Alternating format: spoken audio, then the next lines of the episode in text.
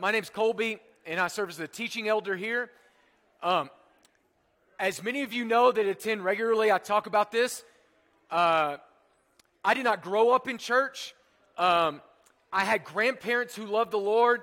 Every once in a while, would allow me to go to church with them and experience um, church in, the, in their context. But my dad uh, was in the drug scene, and my mother was a bartender. And so I kind of grew up in the world and had much more of a pagan experience being raised by government schools.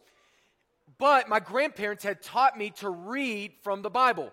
So my uh, grammar book or Fun with Dick and Jane was the scriptures. So multiple times before I got out of middle school, I had read through the King Jimmy, right? Which was the only Bible at that time that you went through.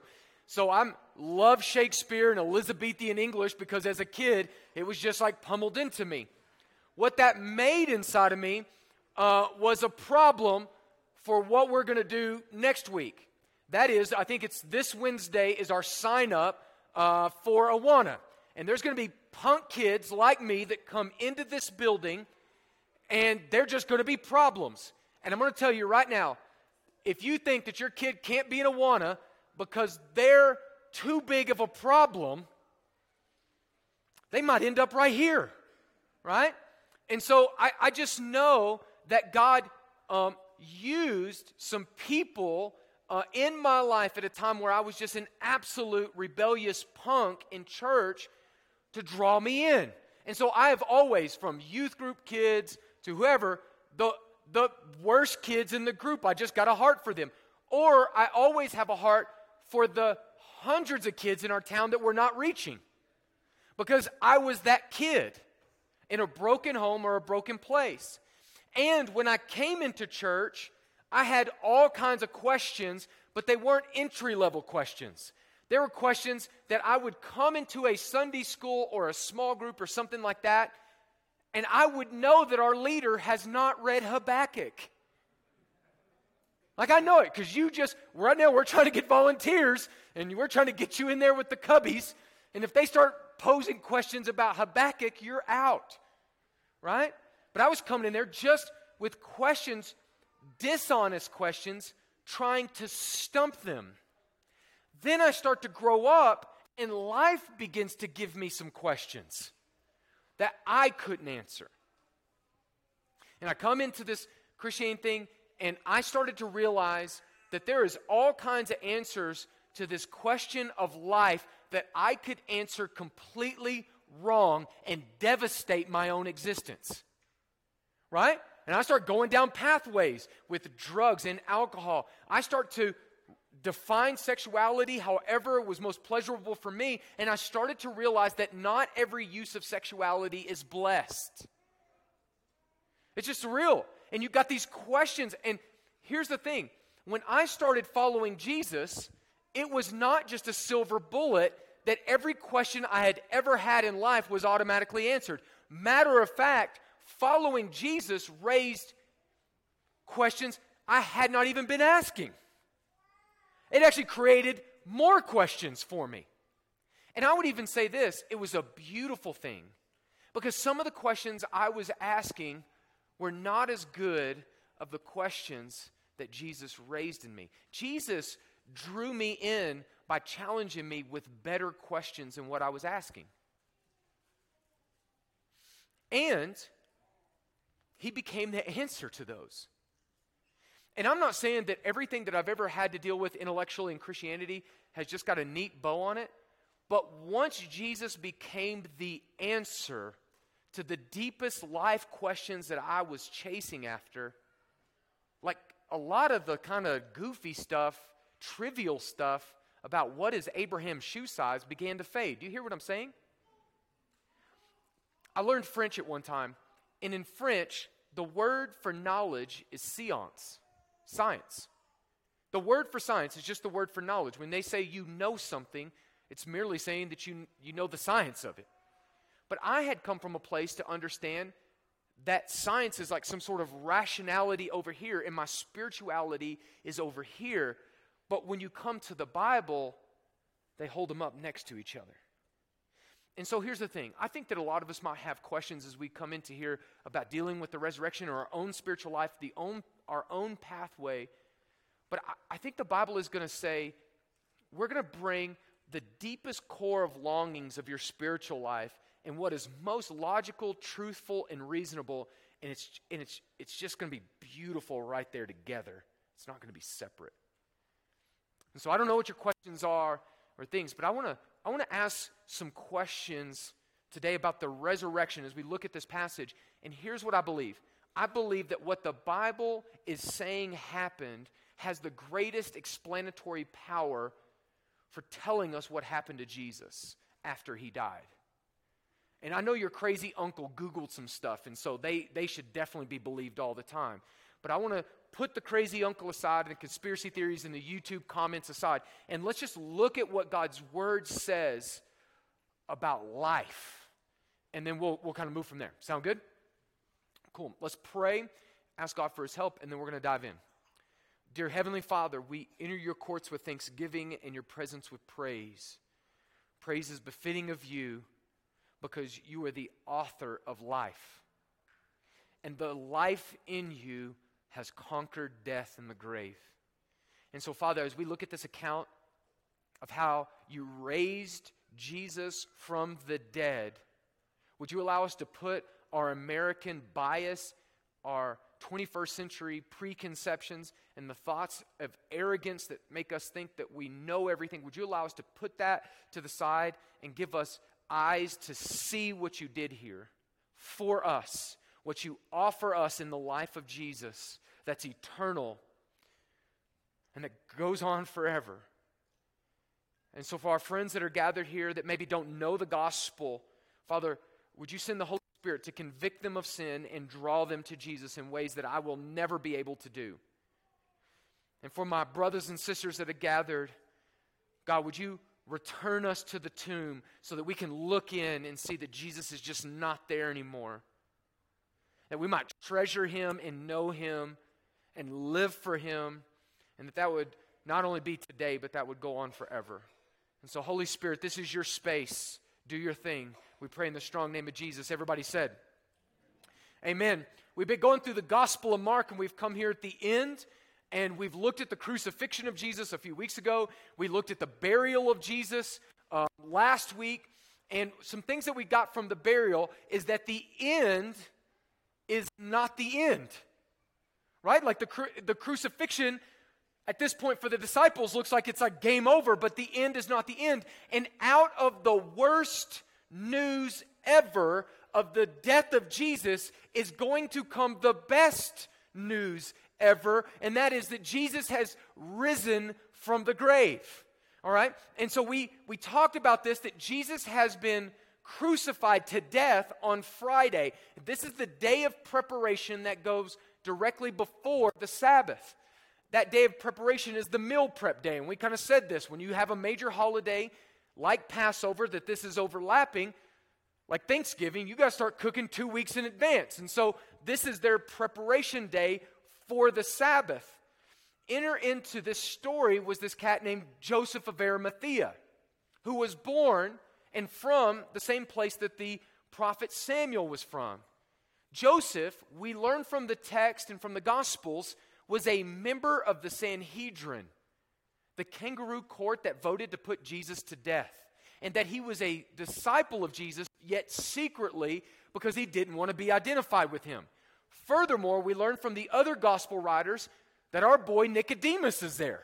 You remember John chapter 3, Nicodemus, right? So we got Joseph, Joe, and Nick, and they're together, two people who had been secret disciples, yet something about the cross compels them to come out of the closet and to be public for Jesus.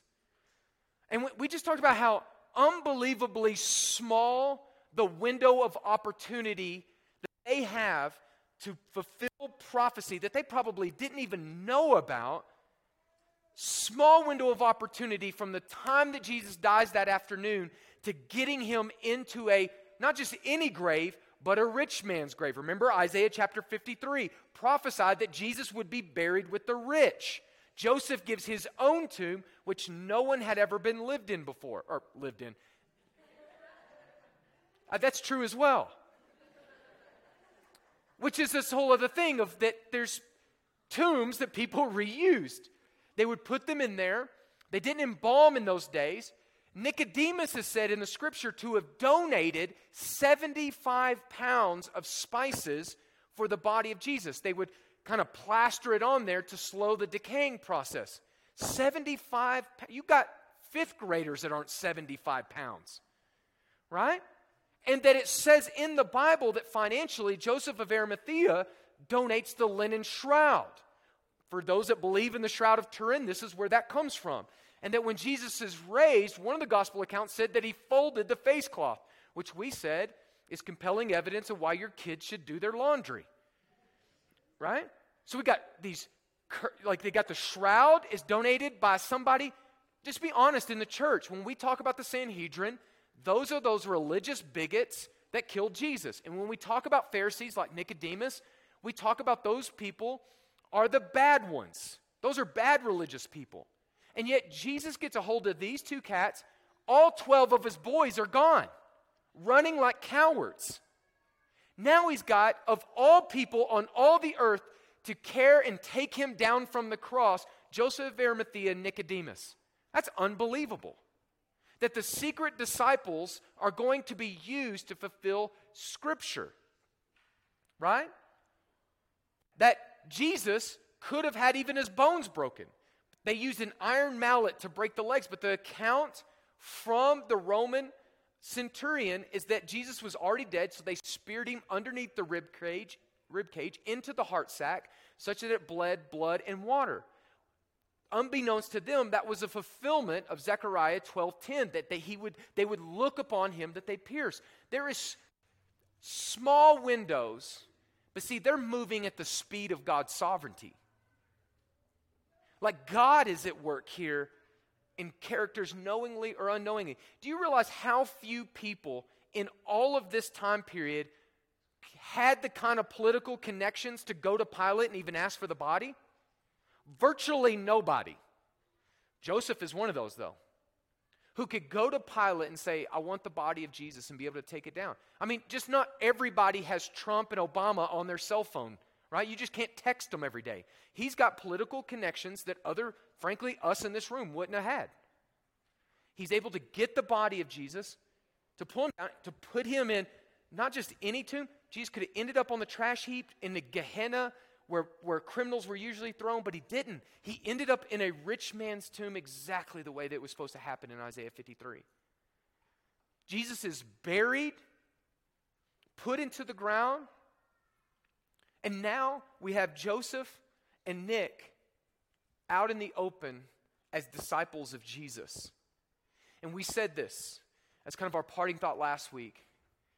Either your secrecy will destroy your discipleship, or your discipleship will destroy your secrecy. Either your secrecy will destroy your discipleship, or your discipleship will destroy your secrecy. You cannot remain both. And now, Joseph Arimathea is as risky and dangerous as it is, he is identified with Jesus in his death. You know, we, you know where we use that language in church? Baptism. Our baptism is an identification with the life, death, and burial and resurrection of Christ. We, we come to the, to the baptismal waters and we say, We are taking the worst version of you, you in sin and you in your flesh. We're burying you that the new version, the resurrected version, might live forever. It's a gospel picture every time we baptize someone.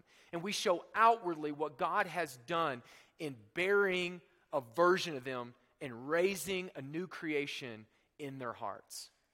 It's awesome. So, we come now to chapter 16 and the resurrection. There are certain things I will not be able to get into this week that we'll, we'll tackle next week. But I want to bring up the slides if you got them. And I want to get into what is the gravity of what we're talking about today, right? Because we can come to church sometimes and we can just kind of have cute stories about trivial things, or we can even sometimes appropriately talk about secondary things. Today is not one of those days. Today is a central tenet of Christianity. Without the resurrection, listen to me, you are not a Christian and I am not a Christian. So I want to get the weight of it from the Bible. All right, so go to the next slide. This is 1 Corinthians chapter 15. If you ever have somebody ask you what is the main message of Christianity, 1 Corinthians chapter 15, I would even argue every one of us this week get a friend, a relative, a coworker, ask them out to coffee for a gospel appointment and say, "Hey, can we get coffee sometime and let me share with you what is the central message of Christianity? Not what you see on TV, everything else. I want to share what the main message is and take them right here to 1 Corinthians chapter 15. That's how critical this is. Look at it. Now, I would remind you, brothers, this is Paul writing the church at Corinth, of the gospel. That word means good news. That's our message as Christians. I preach to you. So, this is the message that all over the world, Christians everywhere are preaching. That's how um, Catholic or universal this message is, which you received, which you now stand, and by which you are being saved, if you hold fast to the word that I preached to you, unless you believed in vain. So your salvation is connected to this gospel message. Verse 3 I deliver to you of first importance. This is not secondary, so let me put it in context. Some of us would disagree because of our religious backgrounds or preferences about dancing in the church. Some of us would be very pro dancing because you like the line step and your feet are appropriately left and right. Some of you have two left feet. You would be so opposed to dancing anytime in the church, right? And we could go down the list of public school, private school, um, homeschool. We can go down the list about drinking alcohol. We could talk about tons of secondary issues. This is not that. We should have those conversations, they have their place. This is saying first importance. First importance. And a lot of times, the world wants to take us to task about things in Christianity that are peripheral because they don't want us to get to the heart of the issue of the gospel that is first importance to us to communicate to them. Are you tracking? Good. First importance that what I also received. He didn't cook this up, he received the gospel that Christ died for our sins in accordance with the scriptures, that he was buried, we talked about that last week, and that he was raised on the third day in accordance with scriptures. Notice how the gospel is rooted in the Old Testament scriptures, it's anticipated. We say this all the time. The Old Testament is Jesus Christ concealed, the New Testament is Jesus Christ revealed. It's all about what Jesus was doing in accordance with the scriptures. But note, if you just have Jesus on the cross dying for sin and you don't have the resurrection, you don't have gospel. That's, that's, that's, that's where we're at. That's the weightiness of what we're talking about. And that he appeared to Cephas, that's another word for Peter, and then to the 12 and that he appeared to more than 500 brothers at one time. Now, if you think that they're just hallucinating, I know that you have never done drugs before. Because if you ever do psychedelic drugs and multiple people in a room do psychedelic drugs, nobody ever has the same trip. Somebody's dreaming about Pokemon and the other one's about fixing a go kart with their neighbor.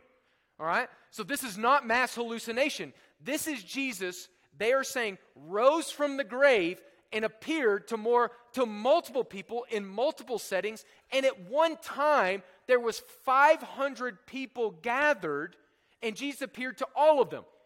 The root evidence of the resurrection is that they could go and Paul's writing this saying look at one time most of whom are still alive though some have fallen asleep. He's like you could get on your cell phone and call them. Like you want evidence for the resurrection? It is rooted in eyewitnesses that saw him after the resurrection. That's the root of your faith. It's not fancy, it's not mysticism, it's not guesswork, it's facts. There was a historical fact that people saw. Now, you cannot believe those people, or you can, but at the root of Christianity is the fact that people saw him. Tons of people. Go to the next, next slide. Then he appeared to James and then to all the apostles. Right?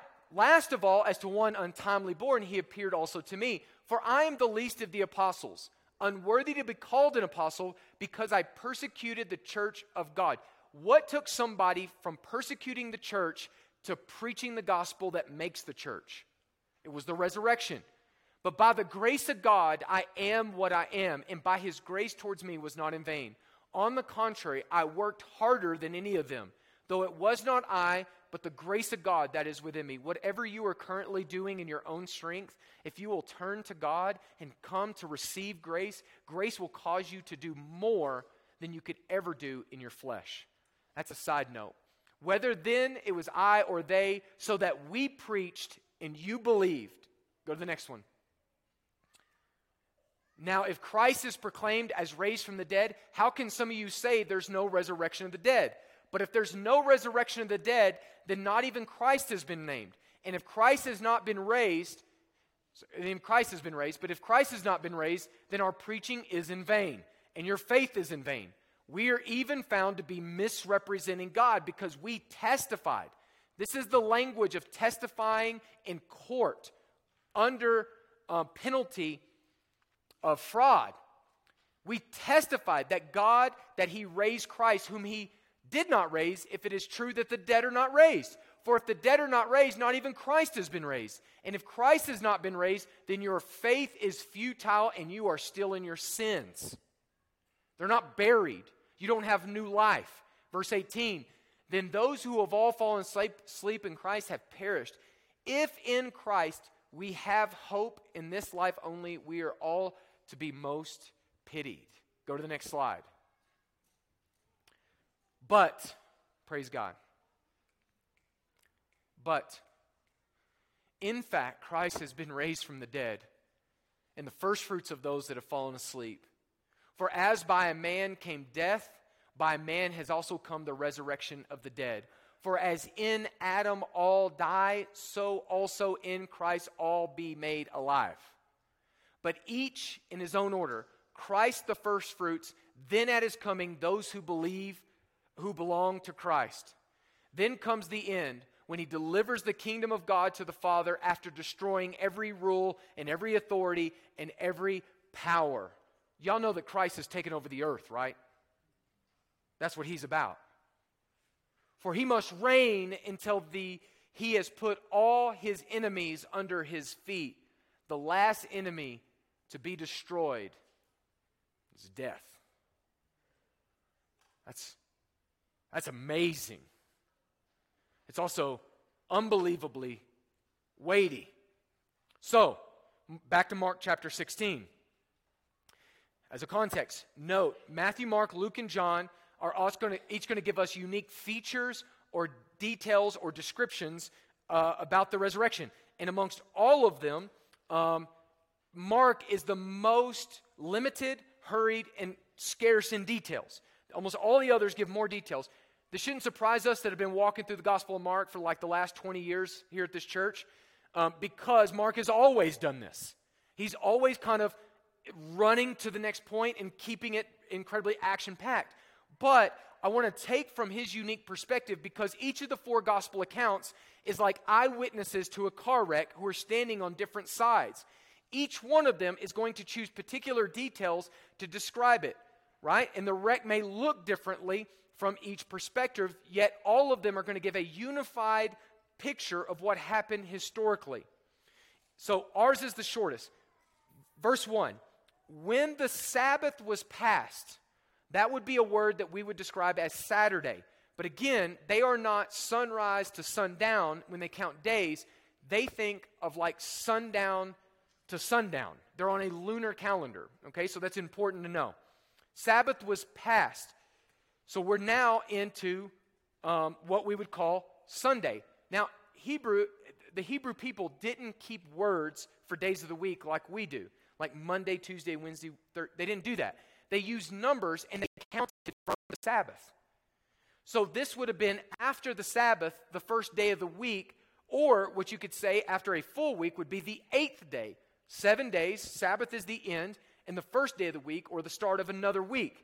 This is kind of important because it says something about what the church does with this.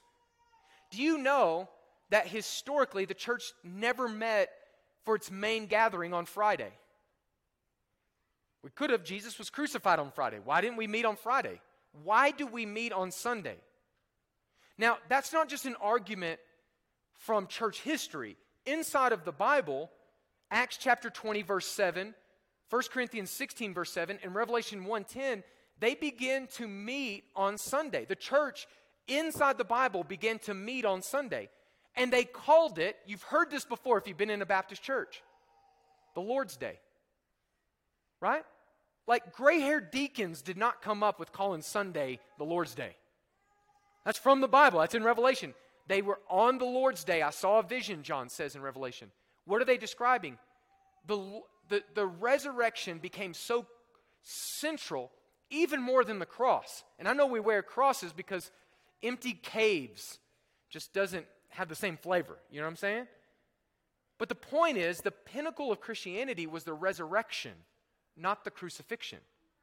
And they began to meet on Sundays because it, it had, it had it, the resurrection was the centerpiece. You know what a centerpiece is, right? Like, anybody got your fall decorations out, ladies? Is, are we, is it too early?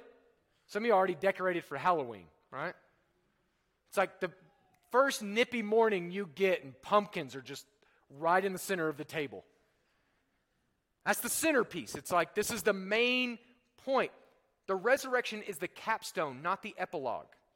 It's the point, the promise. It's not an afterthought.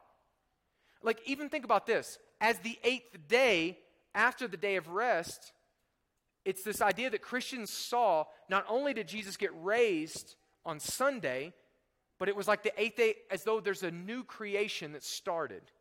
That seven days is gone. It's like a new week, it's a new day. Furthermore, circumcision was on which day? The eighth. It's this idea that God is giving new hearts to his people for a new creation. Circumcised of the heart, not of the flesh. Now, who arrives there? Sabbath was passed, Sunday. Mary Magdalene and the Mary, the mother of James and Salome, brought spices.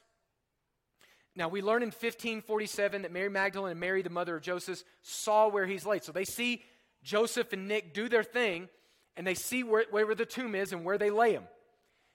Mary Magdalene, Mary, the mother of James, and Salome brought spices. So, a couple things. We got to talk about these women. Mary Magdalene, the scripture says, Jesus delivered from seven different evil spirits uh, when he delivered her and she was saved. The Mary, mother of James, Mary of Joseph, there's controversy about this. Some people believe this is actually Jesus' mother because Jesus has a brother named James and a brother named Joseph who were not believers until after the resurrection. Could be, but those are such common names we don't know for sure. Salome, which I love because when we went to Guatemala, the first woman I've ever met named Salome is in Guatemala, and they it's a common um, female name throughout Christianity ever since this. Do you know who she is? She's James and John's mother. She's the wife of Zebedee. She's the mother of thunder. Right? So you got the sons of thunder, but nobody wants to talk about their mom. That's, that's their mama. And here's the other thing about these women.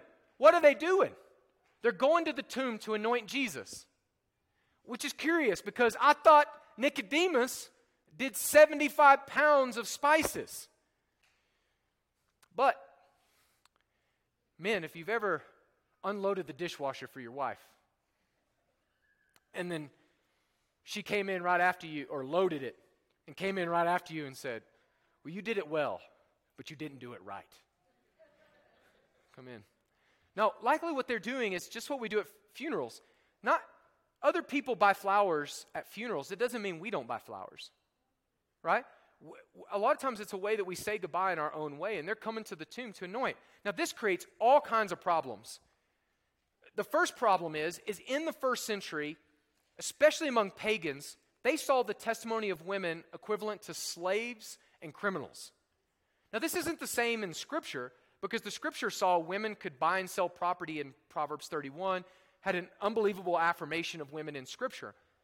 But sinful man looked down upon women as verifiable testimony. Let me give you an early uh, account of what this meant.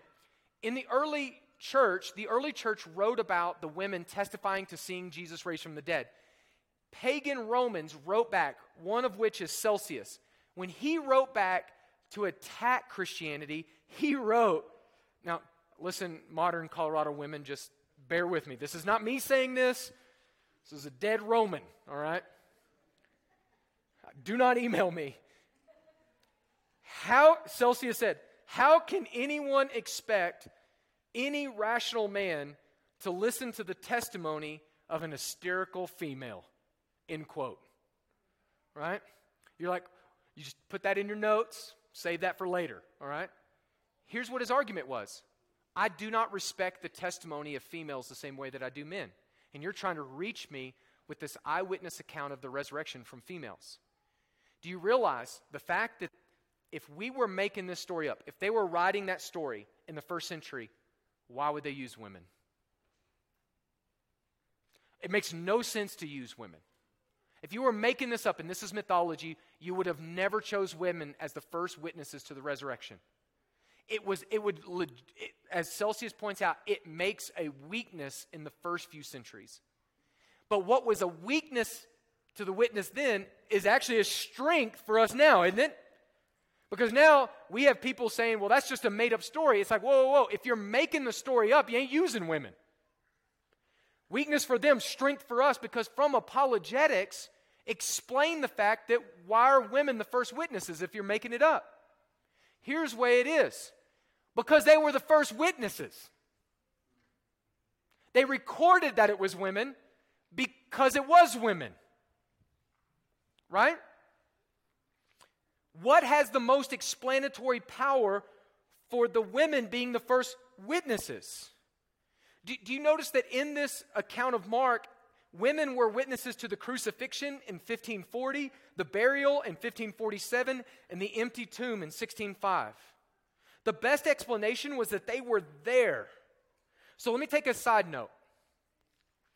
Nobody has a better view of women than God. Their creator knows them better than any gender studies professor or feminist. He is the inventor of femininity, it's his idea. So, all the times that you hijack it and try to compare them to men, God compares them to what He intended for them to be in Christ Jesus. And He's going to arrive at a better definition of women than any scholar in America so called scholar in America. Christ loves women, God loves them. And you can see that because he died on the cross for women.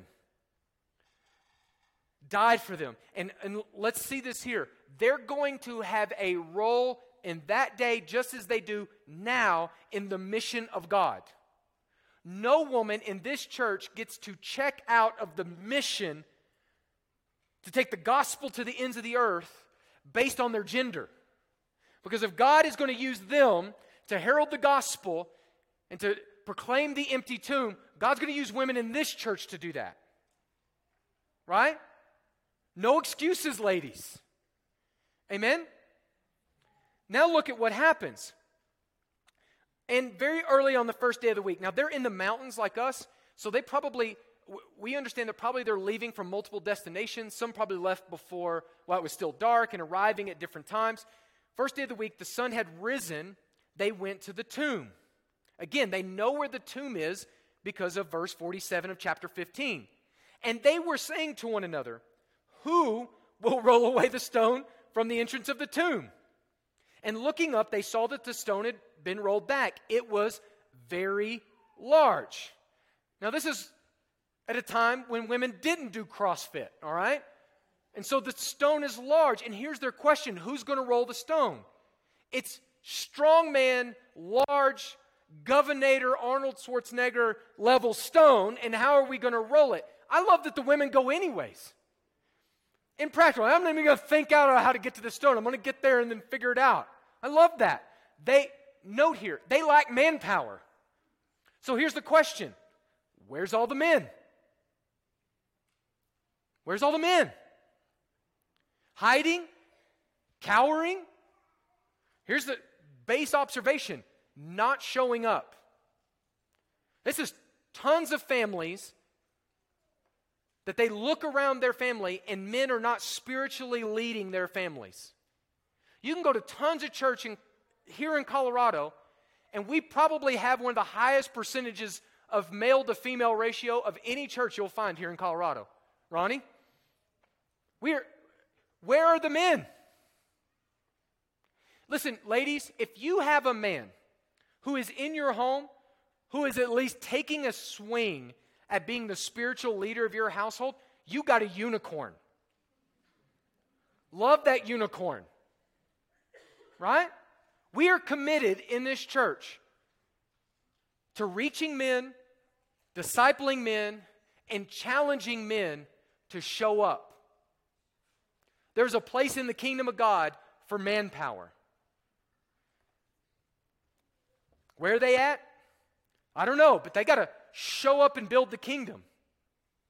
And thank God for so many churches that have women in the abs of men abdicating their roles of leadership who have stepped up when men have stepped out. Praise God. Praise God for moms and grandmas who have stepped in when men have abdicated their responsibility from God.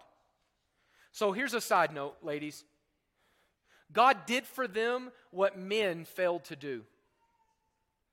God did for them in moving the stone what men failed to do. If you're a woman of God in here and God has called you to something that you don't know how it's going to get done, it's too big for you, go anyways and let God provide the muscle.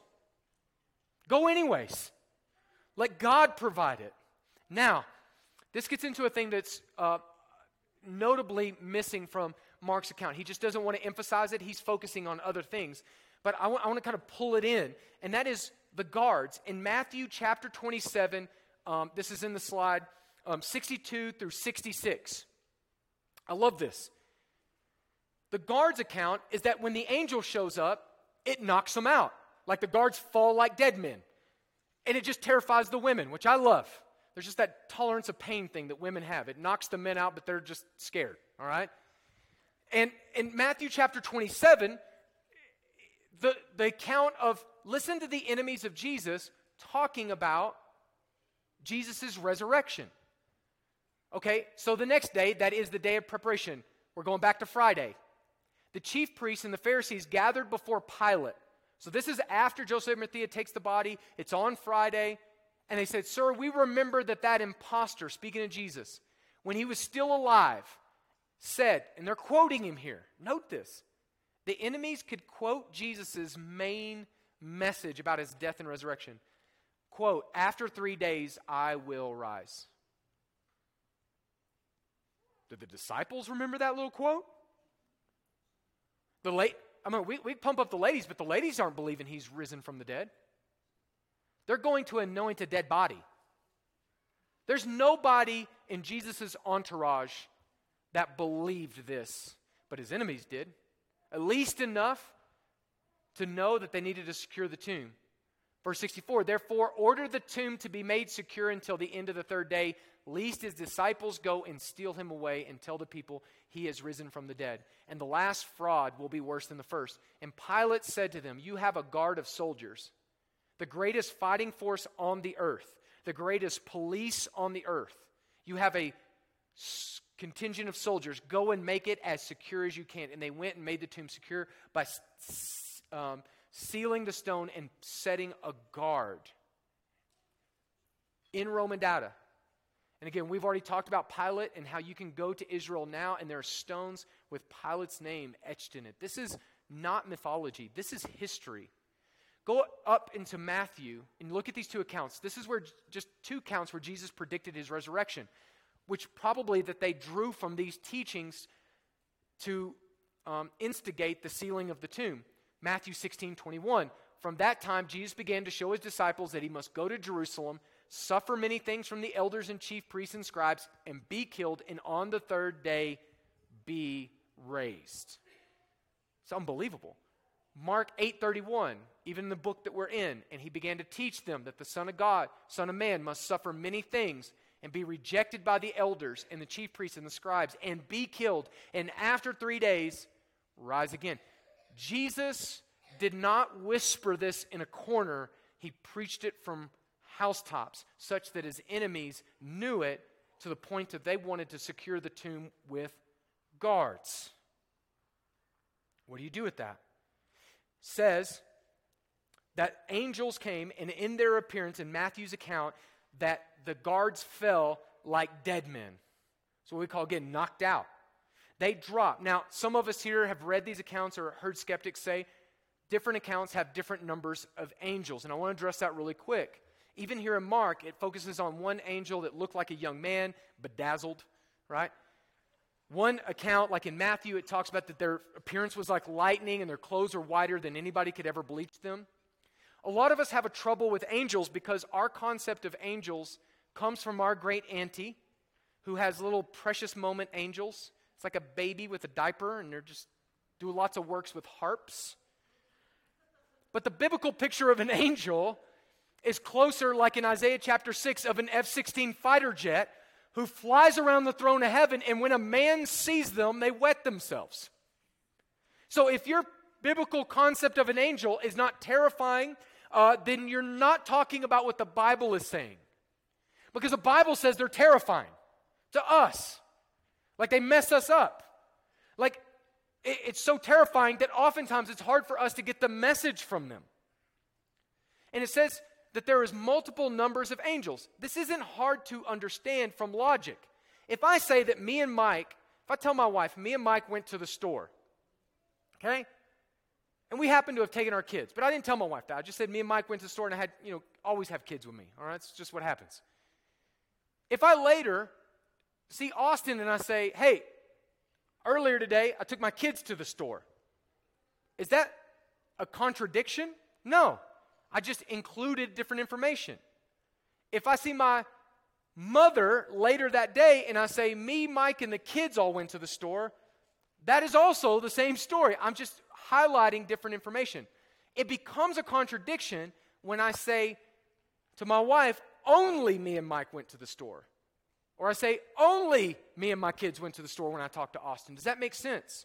There's a difference between a contradiction and just highlighting different information. You want a great illustration of this? Have a teenager. Right? I'll tell you six different stories, just different information included each time. So, what they're doing is each author reserves the right logically to describe details. For Mark, he's talking about one that's standing on the right side in a particular position. That's not to say that that's the only angel, it's just the one that he's referencing. Does that make sense? Authors reserve this right. Furthermore, this is not a contradiction, but just different highlights. Look in verse 6 and 7. And he said to them, the angel, Do not be alarmed. By the way, why do angels have to say, Do not be alarmed, unless you're going to be alarmed? All right, you seek Jesus of Nazareth, who was. Now, you ain't got to be an English major to know that word was is a past tense verb. Here's what they got was crucified. He has risen. Now, I don't want to. I don't want to parse Greek while we're here. This is kind of a, a, it's not a wrong translation, it's just a less helpful. He has risen. The, the, the word here for, for ra- raised is in the passive. The actual best translation, in my opinion, is he has been raised. Because it's the Father who has raised the Son through the Holy Spirit. I don't think this is wrong. I just think there's a better way to say this from the Greek. In the passive, Jesus has been raised. He is not here. See this is an interesting word here. See the place where they laid him, but go and tell his disciples and Peter. Don't you love that? Of all the disciples, so this my bipolar brother Peter, he needs extra little make sure you look Peter in the face. What he is going before you to Galilee, there you will see him just as you've been told. Here's what the invitation from the angels is come and see and then go and tell. This is the mission of the church. Come and see that Jesus has conquered the grave, and then go and tell. Come and see that your view of Jesus is outdated. He's, listen, Ricky Bobby, he's not a six pound, seven ounce baby anymore. Listen, Roman Catholics, he's not on the cross. Like he's not. And he's not perpetually on the cross in communion. He's not a dying man on the cross. He is a risen Lord. He's a King of kings and Lord of lords. And if when we come into this worship service, we don't see him that way, we don't interact with him that way, we have an outdated version of Jesus. Because our Jesus has conquered the grave. They didn't open the tomb so Jesus could get out. They opened it so you could come in and look, so you could see. Now, let me do some apologetics here. Because this is the crutch of the issue. When they have the empty tomb report, it notes that people want to believe anything else than what happens right here. You know how I know? Because Tom Hanks made millions doing Da Vinci Code. Right? They'll take documents hundreds of years later by non Christians, proven false in the Gospel of Thomas, and they will come to that and say, no, no, no, Jesus didn't rise from the grave. Do you know why that stuff sells billions of dollars and why the History Channel every Easter is going to come up with some other explanation? Because man does not want to believe this. We're looking for anything else. Anything. Now, but let's let's let's logic with that a bit. They snatched his body up. Like they came and stole his body. Right, that's a report they want to give out there.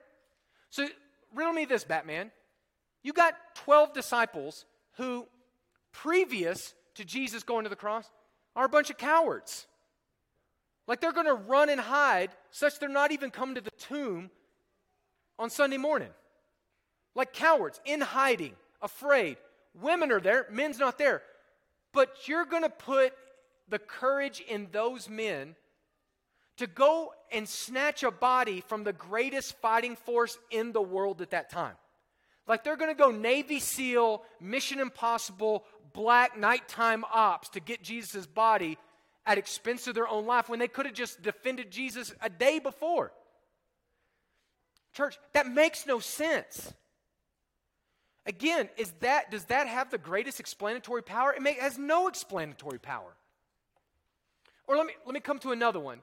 Muslims believe, and lots of liberal scholars will say, well, he just swooned. They'll say the swoon theory. Like on the cross, Jesus just kind of like pat, took a nap, swooned, and then like later when they put him in the tomb, he like woke up and then cross fitted that rock out of the way and then walked to Galilee.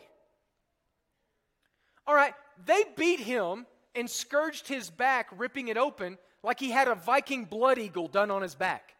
Complete, his whole back was a running open wound, bleeding for a day on the cross. They pierced him. The people who executed him are professionals. They know a dead body. Matter of fact, if Jesus doesn't die on the cross, they could find themselves on a cross. Then they're going to pierce his hands and feet and stab him underneath the rib cage in the heart, and Jesus just going to walk that off like he didn't die.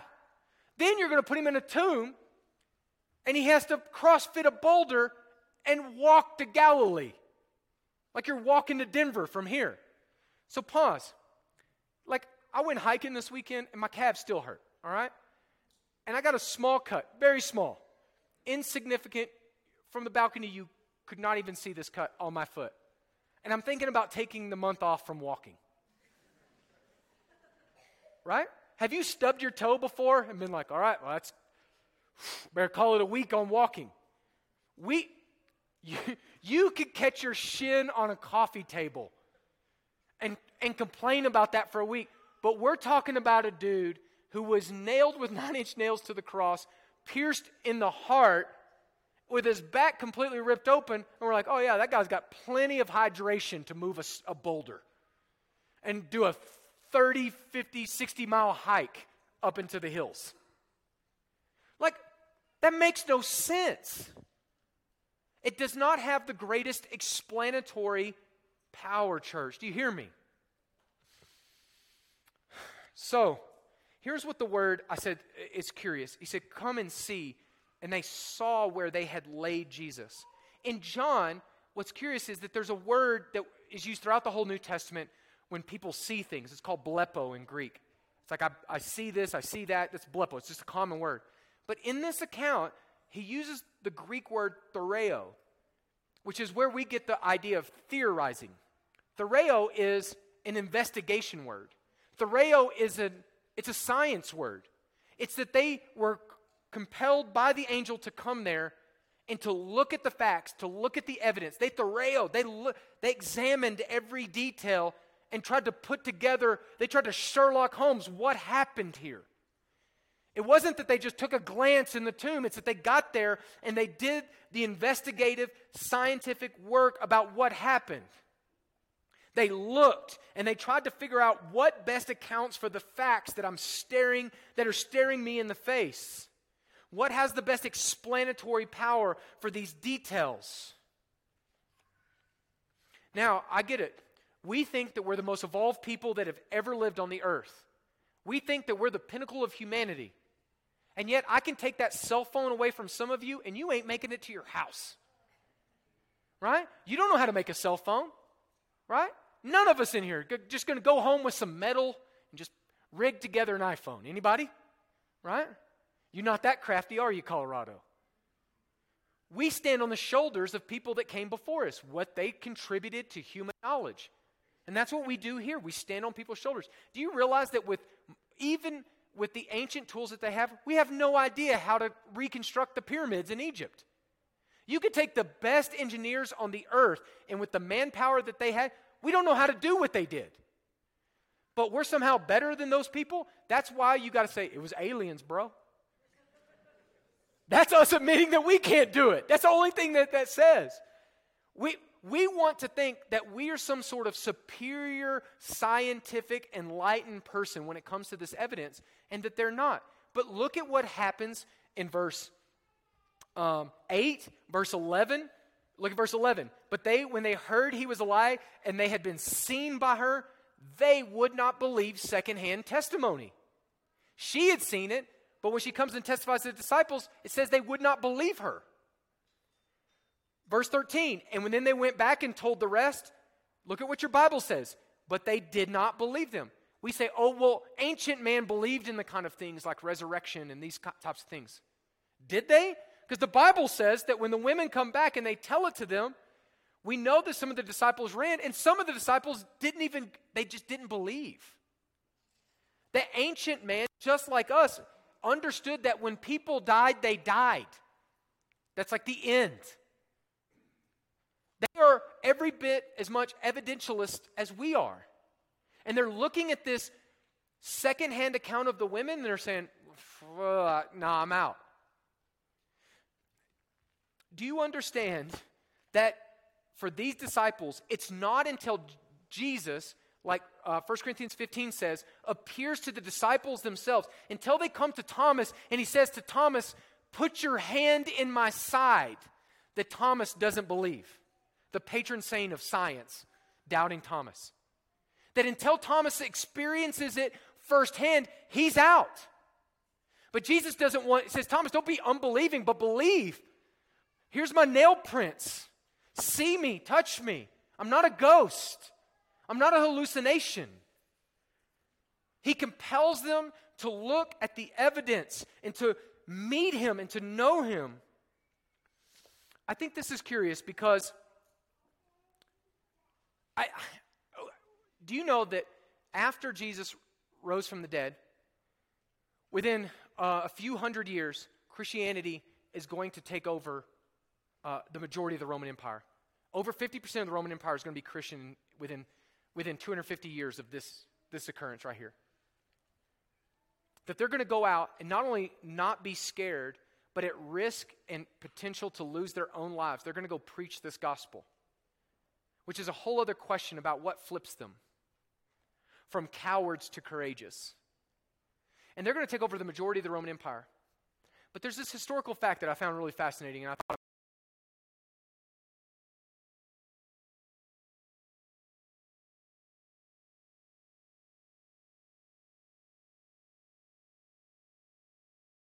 So it's not until 150 years after this that Christianity is spreading all over the world that um, some wealthy people kind of come back to try to figure out where exactly was the tomb of Jesus. If you go there today, if you go to the slide, I'll show you a picture. I showed you this uh, last time. This is the garden tomb, which comes much later. This is like modern era guessing. And I said that this is likely not where Jesus was.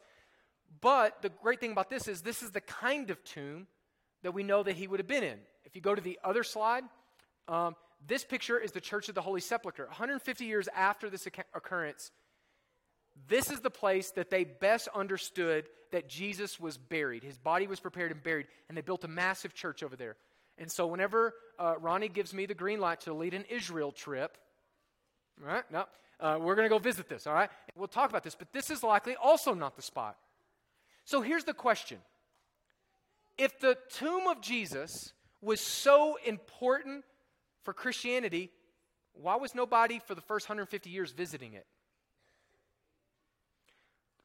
Let me give you a context. Millions of people visit Elvis's house. Like all the time.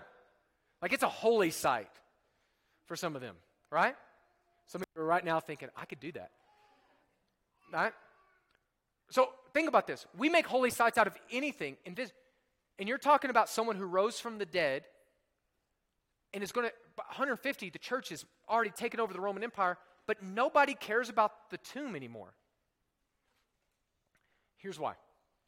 If you have a kid that lives in your house right now, I heard this explained this way and I think it's just brilliant. If you have a kid that lives in your house right now, you you you look at their bedroom and you think that place is a mess. It is not holy or sacred or awesome. It just smells like feet. All right? And you're like it, you just want them to clean it all the time and you don't think about it. But here's the thing. Some of y'all tell me the truth moms, when they go off to college, isn't there a few days there where you don't touch that room? Weeks, months, years? You leave it exactly all the same posters on the wall, all this stuff, right? It kind of it's not the same as when they're living in it, is it? And let's get a little heavier here. Do you know somebody who's ever lost a child before? That a lot of times that room becomes a shrine, and they change nothing in it. You know why?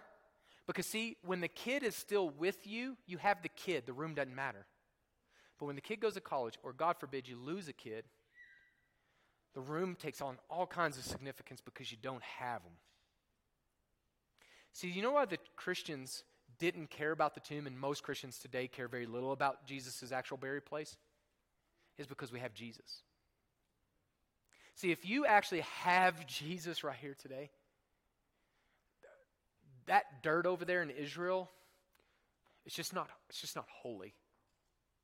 What's holy is having him.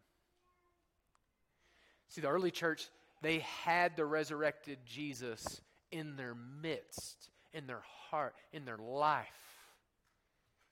That's just a, that's an empty, t- it's just rocks. I'd say this the same to you. A lot of times churches and buildings and, and things like that can become super sacred and all kinds of things can take all kind of elevated things because people don't actually have Jesus in their lives.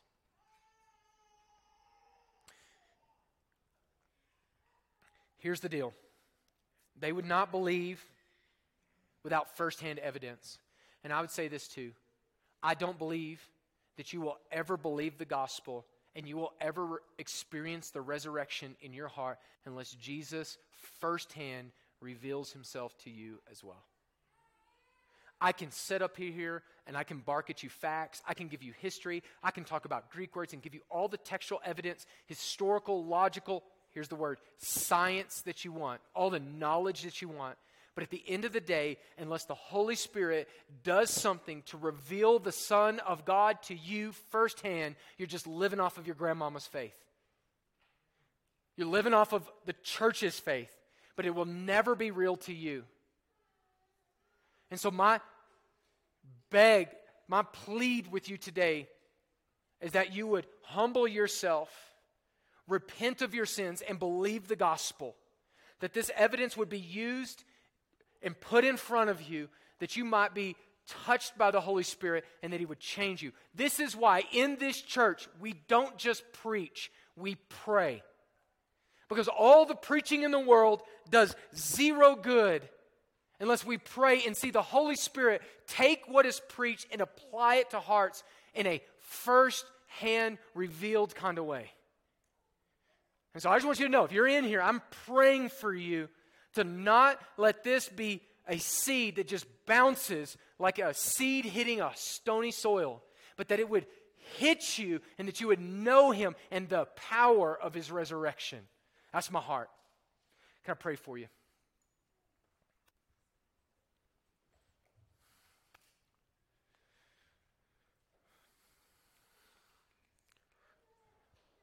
Family, if you're here and maybe there's a ton of questions that are swirling around for you,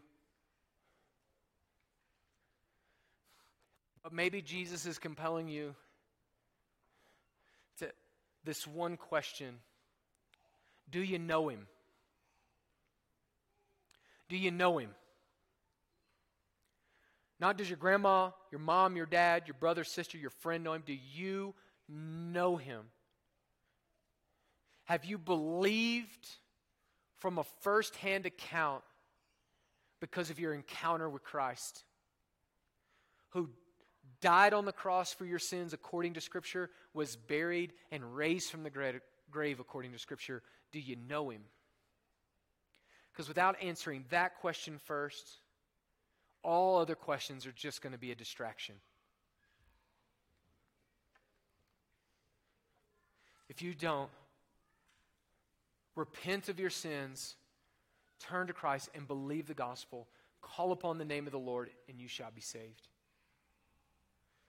I'm going to pray for you. If you've never made that decision, I want to pray with all my heart for you to know Him today. And if you're a Christian here, I want to invite you to look into the empty tomb again. Know that your sins have been buried there, and there's a new life, a new creation that God's called you on mission to spread all over the world. Dear Heavenly Father, hallowed be thy name. Thy kingdom come, thy will be done on earth as it is in heaven. We pray that heaven would rush in here into the hearts of anyone who has not believed your gospel. That heaven would come in the person and work of Christ through the Holy Spirit, revealing Christ, that their faith might be firsthand. God, I pray for my brothers and sisters that have gathered here today. I pray that through your word, their spiritual eyes would look inside the empty tomb and know all of their failures have been buried.